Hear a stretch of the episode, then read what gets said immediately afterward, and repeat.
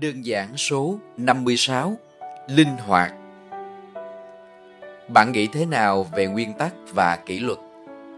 Có phải là điều bạn hoặc tổ chức quy định mà mọi người luôn phải tuân thủ và tôn trọng không? Nguyên tắc và kỷ luật được hình thành để giúp con người nề nếp hơn.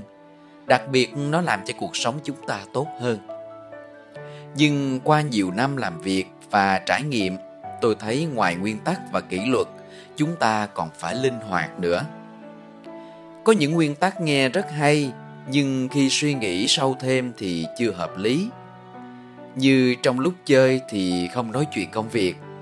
Khi phân định rõ ràng như vậy thì nhỡ có một việc quan trọng cần xử lý ngay lập tức thì sẽ như thế nào? Có một cuộc gọi của đối tác để chốt hợp đồng, nhưng bạn không nghe máy chỉ vì đang trong cuộc vui. Thế là cơ hội đi qua Tâm lý của người giữ nguyên tắc không linh hoạt như vậy cũng sẽ dễ khó chịu hơn bình thường. Họ khó chịu với chính họ, với những người xung quanh và cả gia đình của họ. Còn việc kỷ luật thì thế nào? Khi nghe kỷ luật chúng ta thường liên tưởng đến pháp luật. Như mọi người đã biết, pháp luật giúp cho xã hội nề nếp và phục vụ cuộc sống của chúng ta. Việc đúng luật mà lệch mục đích ban đầu thì đã làm sai đi ý nghĩa thực sự của pháp luật. Nên người thực thi phải thực sự linh hoạt.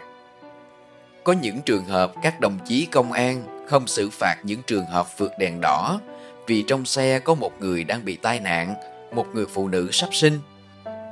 Theo luật thì có thể họ chưa đúng, nhưng đúng luật làm chi trong khi trong trường hợp này có những điều quan trọng hơn cả pháp luật việc suy nghĩ linh hoạt cũng phải thật sự linh hoạt.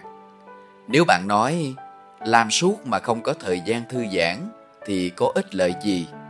Hay, nếu có ngoại lệ trong pháp luật, sẽ có tiền lệ không tốt?